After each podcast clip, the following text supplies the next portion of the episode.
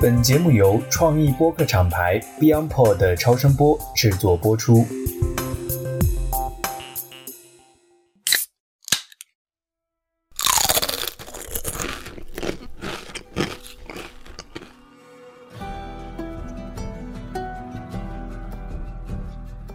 Hello，大家好，欢迎大家收听美剧狂人，我是 Christina。我是不重要的。首先，我们还是给大家一个轻微剧透的提示，为了避免影响大家的观剧体验，如果你没有看剧或者还没有看到这一集的话，还是先去看了剧，我们再来听这期节目。我们照例还是给最新一期的《最后生还者》来一个金针菇式的分解。那我们开始吧。我们刚刚看完《最后生还者》第五集《相对无言》，这集的名字叫《相对无言》吗？不是，是我们两个人相对无言。因为你知道，我这集那个专门为不是上期有评论说期待那个我从游戏的角度嘛，但我确实是我什么都不记得了，十年了，所以我就回去补一下这个 通关视频，Henry 跟 Sam 这段，但是我仍然是被最后他们整个剧情的发展震惊到，哎呀，跟游戏里改编的还是非常大的变动。我都不能开始，我看着我想到那个结局，我的眼眶就已经。对，让我们还是回到剧里面。你来讲讲吧，就是因为你把游戏里的故事先看完了嘛，然后现在又把这个剧也看完了，那你会觉得这里面有哪些是他复刻过来，或者是哪些是能够比较好的从剧里面就你一看就能看出来是和游戏的一个 callback，一个互相呼应的。这个剧改编的非常的有意思，你如果是玩游戏玩家的话啊，我觉得你应该不再看剧的话。应该不太会觉得就是很无聊，因为这个剧改动真的是非常大，跟游戏里，但是它又保持了那个游戏里的那种氛围和那个调性，整个故事线的逻辑改变了，对，所以说塞姆和亨瑞他的整个的在剧里面的意义就跟那个游戏来讲，就在一集当中，可能游戏你需要很长时间才能慢慢体会塞姆跟亨瑞的这种对于整个故事线的发展的意义，但是在剧当中一集就非常快的就给你说明白了。首先，Sam 他本来改编成设定为是一个聋哑小孩，然后 Henry 也有一个任务在身，，is on a mission，在游戏里面他是没有这个 mission 的嘛？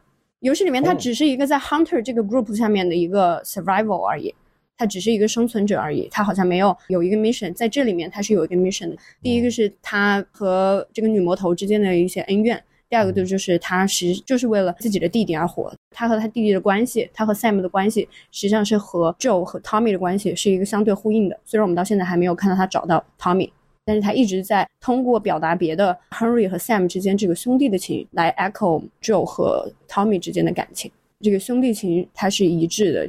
从目前来讲，这个 Henry 的和 Sam 故事就结束了，就一集当中就结束了。他首先他首先给 Henry 设置了一个背景故事线。就是他跟那个女魔头其实有一个个人的恩怨，因为我们上集知道他画了很多的，有一个书，上集展示了 Sam 画了一个超人的一张画，那这集就彻底的展现了 Sam 跟 Henry 的关系。通过那个画来讲，就是那个画就暗示了，在这种非常极端的恶劣的环境下，他的哥哥对他来讲就是一个超级英雄。但是其实呢，他的哥哥是并不是一个英雄，他哥哥做了一些不光彩的事情。嗯，所以有一个镜头，当 Henry 看到那些画的时候，他抱着 Sam，他眼睛看到那些画的时候，他展现出了一点的，就是如果你你看到后来再去回想那个镜头，他其实有一点点的感觉承担不起，或者觉得有点愧疚的，所以他才在 Sam 的脸上画了那道 superhero 的，其实就是你那个标志，说意思就是你你才是你才是你才是我的 superhero，因为如果没有你的话，我也不会坚持到现在。他实际上表达的是这个意思。是的，是的。我们看的时候，我特地在中间停顿了一下嘛。他用了十六分四十六秒，把前面所有的故事全部介绍了一遍，包括让他画画，包括他们怎么逃出来的，前面反抗军是怎么形成的，然后反抗军做了一些什么，以及他们前世故事全部都通过这十六分四十六秒把它交代了一遍，节奏非常快，非常紧凑。然后通过这十六分钟，马上迅速，大家就和这个人物 Henry 和 Sam 就建立了一个非常紧密的关系，一个情感连接。对，而且我觉得他在这里把 Sam 设定成聋哑人，非常有意思。我觉得看这个剧很有意思，就是他每对每一个人物的设定，嗯，因为这个设定，尤其是在和游戏不一样的设定的时候，Sam 为什么会设定成聋哑人，而不是和游戏里面他就是一个正常可以 talking，然后可以说话，一切生理一切正常的一些小朋友？我觉得有个原因就是他本身是一个小孩。本来就是人类最 vulnerable，代表就是人类最脆弱的部分，嗯。不管是小朋友的生理状况，就是他的机能也好，嗯还是他的心理状况也好，他都是最 vulnerable 的。同时，他又加上一个生理上的缺陷，让他变得更加的 vulnerable。他就相当于在这个末世里面，嗯。你看到一个聋哑加小朋友嗯。这样的一个人物，他还能够活得这么久，已经就非常的不容易了。嗯。从而大家对 Henry 他的哥哥投射的这种感情会不一样，对他们这兄弟俩会更加的同情也好，对他们的 caring 的感觉嗯会更深，跟他的情感连接嗯会更加的紧密，更加的复杂。嗯所以这个为之后 Henry 的反转以及嗯这个结果，就是我看完了以后一直都久久不能平静，有个很大的原因就是它跟这个设定也有关系。另外一个设定就是我在看这集之前，我和朋友嗯呃聊天的时候，我们就说到说这个女魔头嗯 Kathleen，、嗯她的设定也非常有意思。她出现，他没有特别强的攻击性，你看不出来他完全是一个会有攻击性，或者是会成为一个 leader 的一个人。他就像一个邻家大姐一样，嗯。但是他有他的多面性。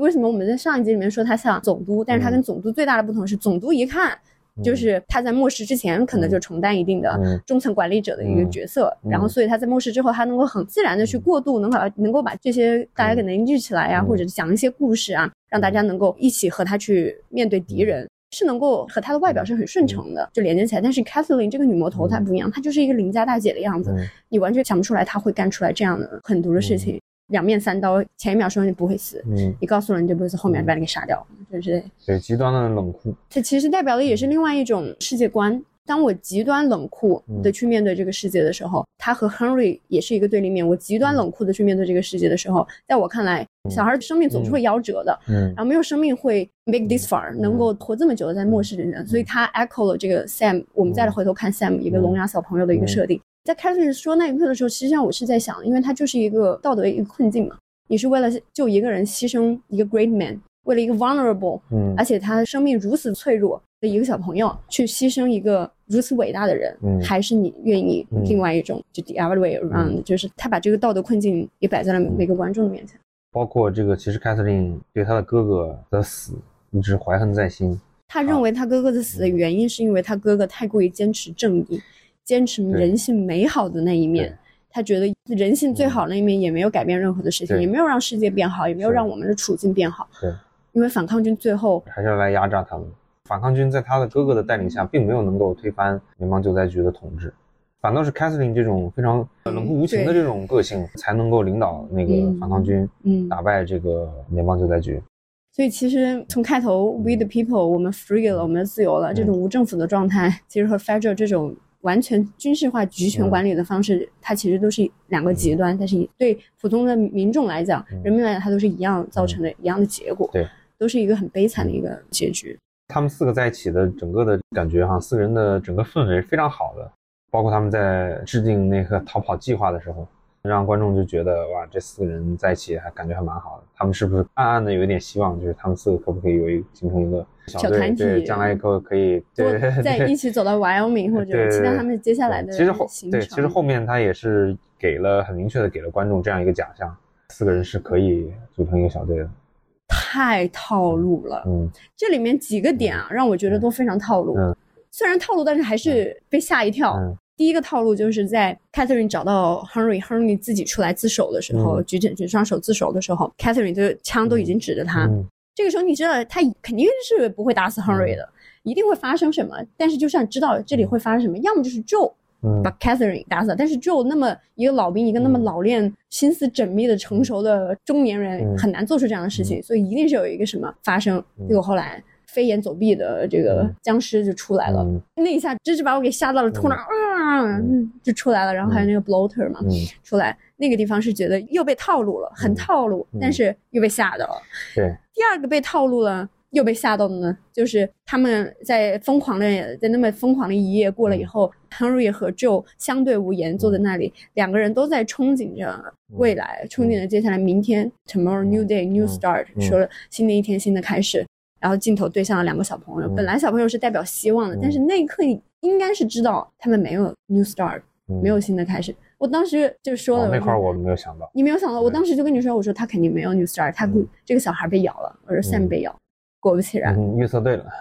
因为美剧里面这个太明显了，明显就能感觉出来。当他要说 “new start, new tomorrow”，而且这种话说在一个大家都已经感觉啊，我们要舒一口气的时候，一定会有什么事情发生。然后，但是后来 Sam 的变化，就是 Sam 的变化之前的那一圈，虽然你知道，可能 Sam 对 Sam 来讲他没有 new start，没有新的开始了，他的生命一定在当晚就终结了。但是你想知道他到底发生了什么？然后更是能够反映出来两个小朋友之间，Ellie 把自己的血说：“我的血，My blood is the medicine，我的血液就是药，我把我的血割下来给你。”那一幕非常的感觉很纯真，很纯真。对，大家都会和 Ellie 一样，在第二天早上醒过来的时候，看到阳光打在他 Sam 的身上，嗯，会有一丝希望。对，结果没想到，Sam 终于发出了自己的声音，但不是笑。哎。就是这个这个编剧确实是，就是又套路又又让你回味无穷，屡试这种套路屡试屡试不爽，真的是屡试不爽。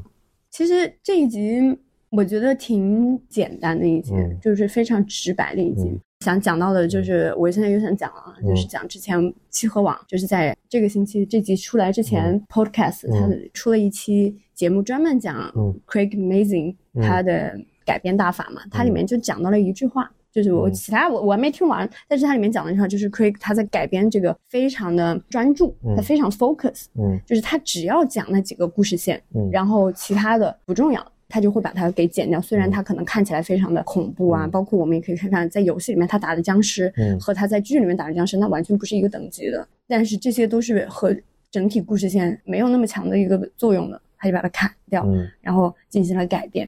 在这里，我就回去听了第一集的 HBO 出的《The Last of Us》的这个官方 podcast。这个 Craig 和 Neil Druckmann，嗯，他们两个人就讲到了一个点，我觉得非常有意思，直接把这段翻译出来了。他说的是，爱可以战胜一切，但是这个理念本身它就是有问题，它就是会出现问题的。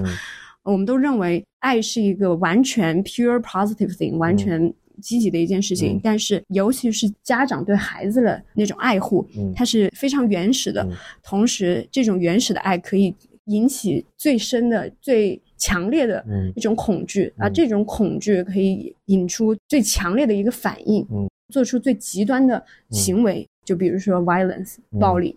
他举了一个例子哈，他说，如果你撕开这些种族主义，然后包括部落主义。就是 tribalism and racism，你如果把这些都撕开的话，你可以在里撕开看到这些种族主义、这些 violence、部落主义下面都是原始的这种爱的力量，让他们成为这样子的人。嗯，所以爱不是一直都是好的，love is not always good。然后他说，当我们看到一集一集的看下去，我们就能够看到这个 dynamic over and over again。从第一集到第五集，我们看到了各种各样不同形式的爱。第一集是父女之间的爱和失去。第二集是 Tess 和男女之间的男女情爱，第三集是末世里面仅存下来的一丝这样的人爱情，它是真的是很 pure，他特意用第三集把爱 is a pure positive thing 把它重生了，把它用这一集去表达了，就像那个草，他们种那个草莓，种那个那个草莓就是那个意象，love is a pure positive thing。第四集其实是缓慢的一集，但是在这个中间也 build up，在建立的是就 Joe 和啊 Ellie 之间的父女之情，同时也是在建立朋友，更多的是父女之情嘛。然后在这一集，我们就能看到很多这个 dynamic 之间流转。它虽然有暴力的镜头啊，就这一集有很多暴力的、很惊艳的那个视觉冲击的一些镜头，但是我觉得背后也有非常多的一些 dynamic 的一个流转，包括 Joe 在开枪的时候。为了救艾莉，在艾莉看到了 Sam 和 Henry 藏在车下面，要被这些飞檐走壁的僵尸给抓出来的时候，当他们遇到困难的时候，艾莉刚刚自己脱离了困难，他就想要去救他们。而这个时候，Joe 看到了，他示意了一眼 Joe，然后 Joe 的那个眼神是心领神会，但是 Joe 的眼神，他的微表情是觉得他有点无可奈何，就是我知道你想要救他们，那我也只能帮你。这就是很典型的一个父女之间的家长对孩子的一种爱，包括 Henry 和 Sam。Henry 和 Sam 这个故事虽然是兄弟情哈，但是它也是一一种 parents for child 的一个很原始的这种爱嘛，所以他为了他的爱去做了一个这么极端的一件事情，把 Great Man 给 trade 了。嗯，同时他最后选择了一个最极端的一个结束自己生命的方式。嗯，所以我觉得这一集就把 Craig 和 Neil 在改编这个故事他们的一个。非常重主题，在这一集就能表现出来，而且这一集里面我们还看到了在游戏里面出现的 Kyle and Ish Danny。他说 Danny 这个其实就是 tribalism 部落主义，他们形成了一个小小的部落，这个部落里面有孩子，有有大人，画画呀，把它变成了一个城堡一样的感觉，一个世外桃源。然后上面写的 Danny and Ish, our protector。其实这个在游戏里面是还原了，游戏里面是很长的一段探索的，就是你在通关的时候有很长一段路径是通过读他们那些留下的笔记，嗯，来了解了解到整个故事。整个就是 Ish 和这个 Kyle 他们他们的这个故事，是在游戏里应该是他们最后剧里也是一样，他们最后就呃应该是全部都死掉了，但是他们确实是在建立了这样一个小的这个小据点，对，嗯，一个安全屋，嗯，让你觉得就是算是给游戏迷的一个一个小彩蛋吧，把这一段又给还原，包括他们的整个又重新设计了他们的这个末世的这个小屋的样子，跟游戏里有很大的不一样。末世里的小就是游戏里的小屋是分散的，就是一个很破烂的一个小地方。嗯，那这里它只是整个一个屋子都是他们的，非常阳光明媚的一个一个效果。就是你可以想通过他们，呃，他们这个屋子的样子，你可以想象他以前他是有一段时间，他们是非常开心的这里面生活过一段时间。我突然想起来，Ellie 在车子里，就是飞檐走壁的僵尸从地下冲出来的那一刻，Ellie 躲进了车里嘛。然后他也跑出，他有一个 clicker 跟进去的，那是一个小朋友，对，是个小，那个小女孩，对，只有小孩才能从那个车窗里面进去。而且这个小孩很有可能就是 Kyle 和，因为因为前面 Danny 和 Ish 那个小城堡、世外桃源里面部落里面那个小朋友嘛，因为 Joe 进去的时候，他们四人小队进去的时候，Ellie 问了一句话，说他们怎么了？What happened to them？然后 Joe 说了一句，他们很有可能被感染了。那就是他也是有一点小小的 callback 的，因为不可能这地方突然故意安排一个小朋友。小朋友，对对对。哇，想到这我就更悲伤了。嗯。所以这集有很多的关于孩子的东西。他讨论的就是家长对小朋友，所以哎，这就是为什么我看的时候就特别能代入。哦。就是因为他讲的那种，就是父母对孩子的天然的那种爱，最最原始的那种爱，是真的可以给你带来极大的一个恐惧。这里面所有的恐惧都是害怕一件事情，我害怕失去他。而且包括 Catherine 跟那个跟 Mike 跟他的哥哥，他的哥哥，他他讲到了他哥哥在小的时候，嗯，也是很害怕那个闪电，是他很害怕他哥哥保护他，对对对，他哥哥保护他。那这一段其实也跟这个 Sam 和 Henry 的关系也非常像，对，包括刚开头和最后 Sam 都问了 Henry 你到底害不害怕，包括 Sam 最后问了，他都问出了这个问题，问出这个问题就是你到底害不害怕？对，所以这个我觉得这这集的整个的主题应该是就是关于这个恐惧的。这个挖掘，包括就是这个孩子，尤其是孩子对恐惧的这个感知，通过这一集去在探讨这个事情。对，我觉得这是一个非常好的一个点，就是他都是在探讨孩子对恐惧的感知，然后都表现出来了。不同人通过不同的人都表达出来了外界对于孩子恐惧问出这个问题以后他的反应，他的回应。嗯，第一个，当这个老爷爷医生。把他们带到那个小房子里面，小暗房、小阁楼和暗房里面的时候，他就问了这个 Henry 说：“Sam 害怕吗？”Henry 就说他可能害怕，因为他看了很多嘛。老爷爷就说了一句说：“他害怕是因为你害怕。”所以 Henry 才走向了 Sam，然后 Sam 才问出来那句话。我对这个非常的有感触啊，因为是妈妈嘛，所以我有的时候非常能够感觉出来，当我情绪不稳定，或者不管是我开始烦躁，还是我开始感到害怕的时候，我们的。小朋友米娅就我女儿嘛，她就会非常的能够表现出来，她能够很快就感知到我的情绪，然后她就能够表达出来。然后另外一个就是，当 Henry 又问出来你害怕吗？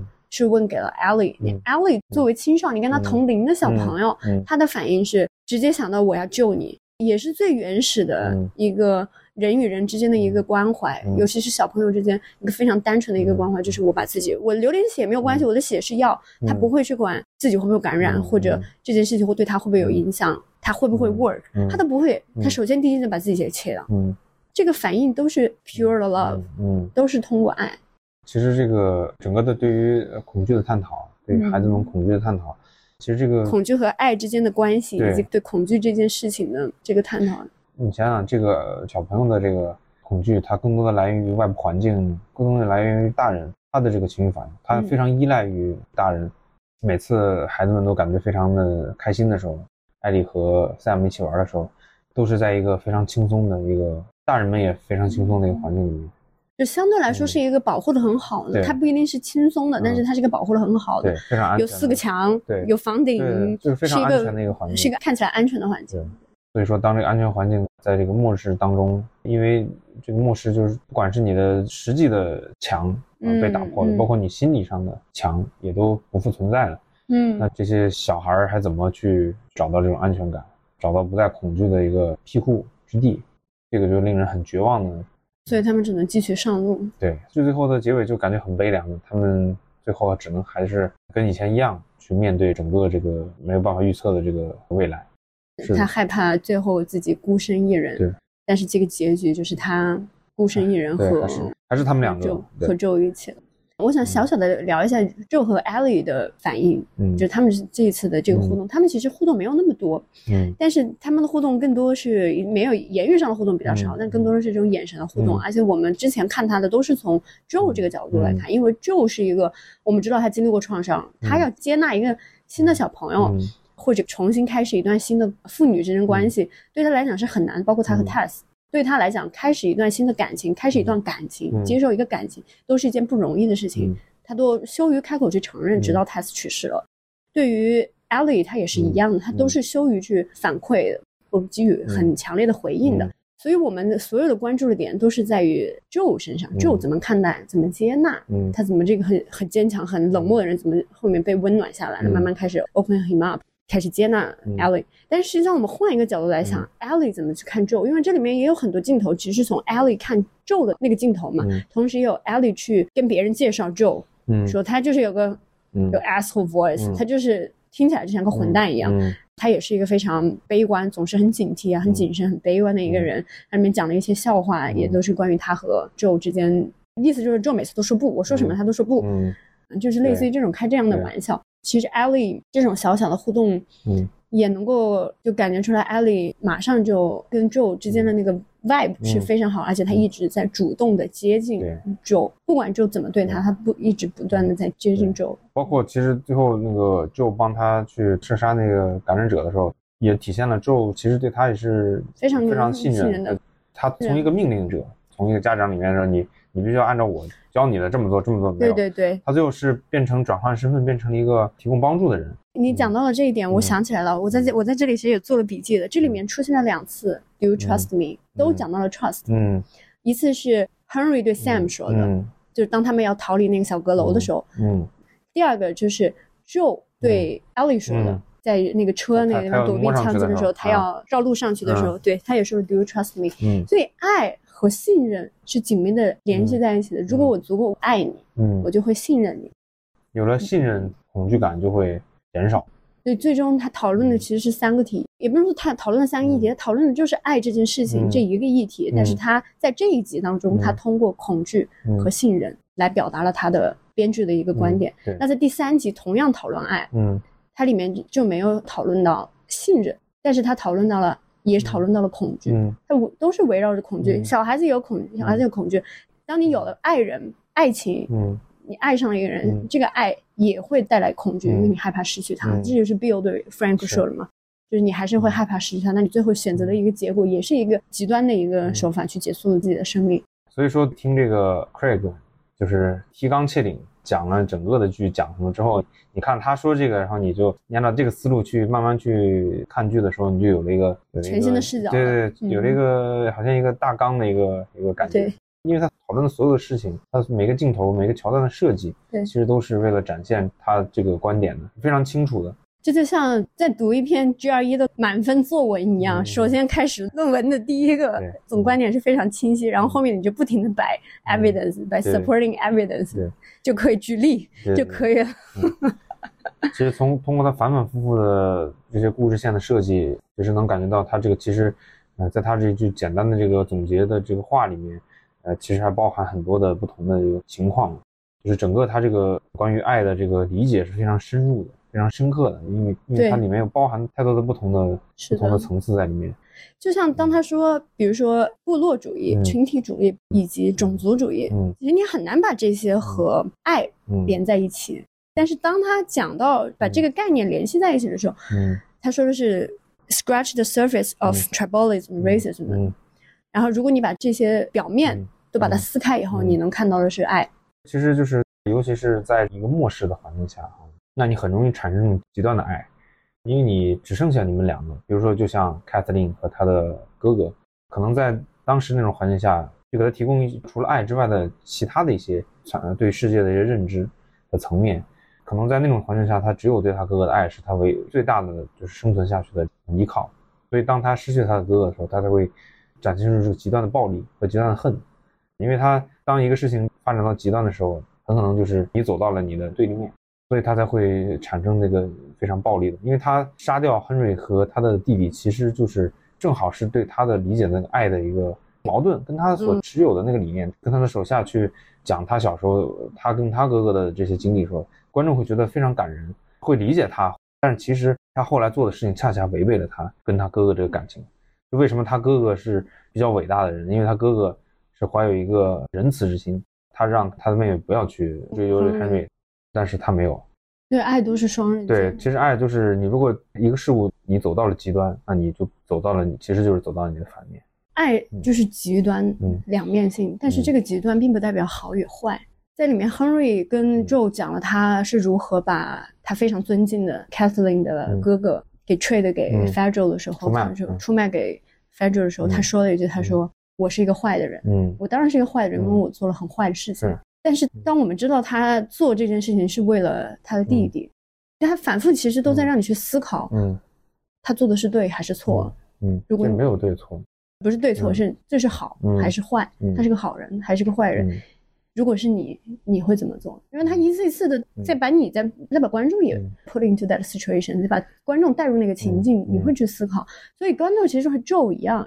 因为我们在玩游戏的时候，我们是带入 Joe；我们在看这部剧的时候，我们带入的也是我们在面对不同的 NPC 的时候，实际上我们带入的也是 Joe。尤其是在 Henry 和 Sam 以及认知到 Henry 他一步步的向 Joe 去坦白自己他的 plan 和他到底是谁，他做过什么，他的过去的时候，其实我们的视角就是 Joe 嘛。所以 Joe 沉默了。嗯。是，我们都沉默了。因为 Joe 也做过，当然 Joe 也做过这样的事情，而且对于 Joe 来说，他肯定在想，如果是他，他也一定会做同样的事情。对，就像他现在不顾一切的要去找 Tommy，嗯，以及他不顾一切的要去把 Ellie deliver 他应该去的那个地方。我还是蛮期待后面，因为我也已经不记得游戏里面最后是什么样子了。带着一个可以说是对这个剧是新的，对这个故事后面的走向，再加上他现在已经改变的，也不是说面目全非吧，但是起码百百分之七十都已经不再是按照原来的就路径来走了。所以我很好奇，在接下来的过程当中，当 Joe 和 Ellie 逐步一起去建立了这个很深厚的这个父女之情，当这个家长对孩子的爱，这种原始的爱。在他心里已经建立起来了，以后他会做出什么？这个爱会让他做出什么事情？而且，因为我们知道他的能力在哪里，当极端环境出现、极端情况出现在艾莉身上，或者出现他自己身上的时候，他会怎么做？对，Henry 最后自杀的那个结局，他可能也会有明显的感觉。It could be him。我们又对这个剧进行了金针菇式的分解。